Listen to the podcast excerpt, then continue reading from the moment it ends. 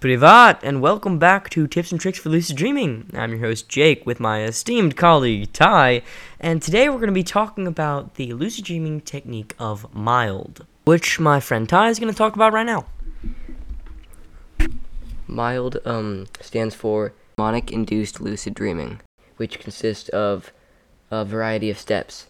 Step one, pick an intention and then repeat it. So let's say you want to fly in your dreams, right? You want to say, Tonight I will fly in my dreams, or I will fly in my dreams tonight, or something along those lines. Repeat that. Step two, imagine you're in a dream. So if you want to fly, like I said, in your dream, then imagine how good it feels to fly and how you're soaring above and through the clouds. And then step three, lastly, repeat your phrase. So just repeat whatever you did before that. There are a couple things you want to do to ensure your lucid dreaming is as good as it can be. Number one, dream recall. Number two, reality checks. And number three, optional waking up and going back to sleep.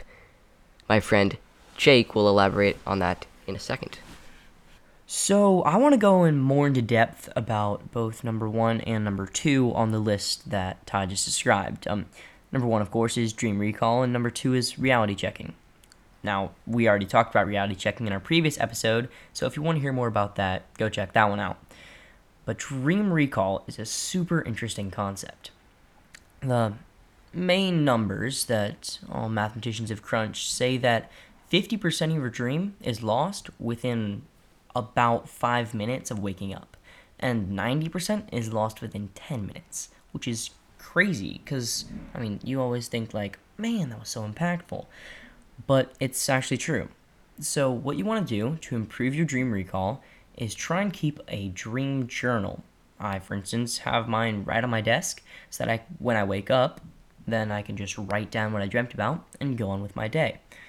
This doesn't seem like it improves a lot in the beginning, but once you start using your dream journal over time, you can definitely see the difference. Things you never would have noticed before in dreams start to become very, very vivid to you.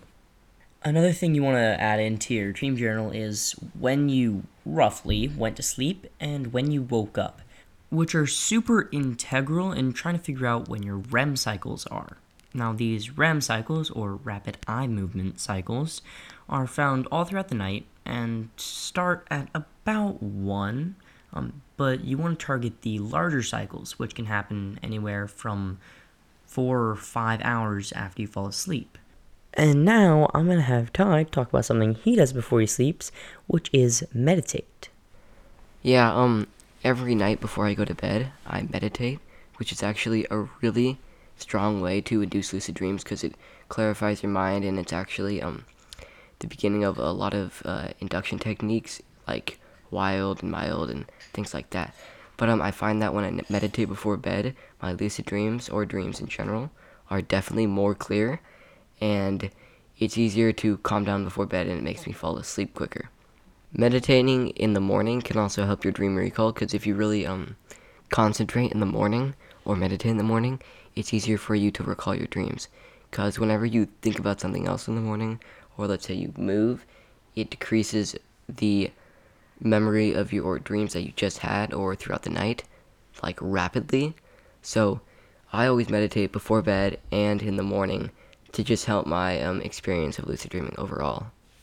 So I know other people have different ways to meditate, uh, but I, in particular, what I do is I do a method of controlled breathing. So I just breathe in and out for about, uh, I don't know, 10 minutes sometimes. It can be five, however I feel comfortable doing. And I breathe in and out, and I relax my body.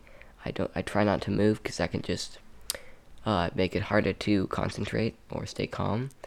And I also push out all thoughts that I was thinking previously. And I do that for a little bit, and it really helps me, surprisingly. And I think that's all we have time for today. So if you um, want to catch us later, we're going to be doing an open discussion on the technique of WILD and some pretty cool lucid dreaming books that we've both read.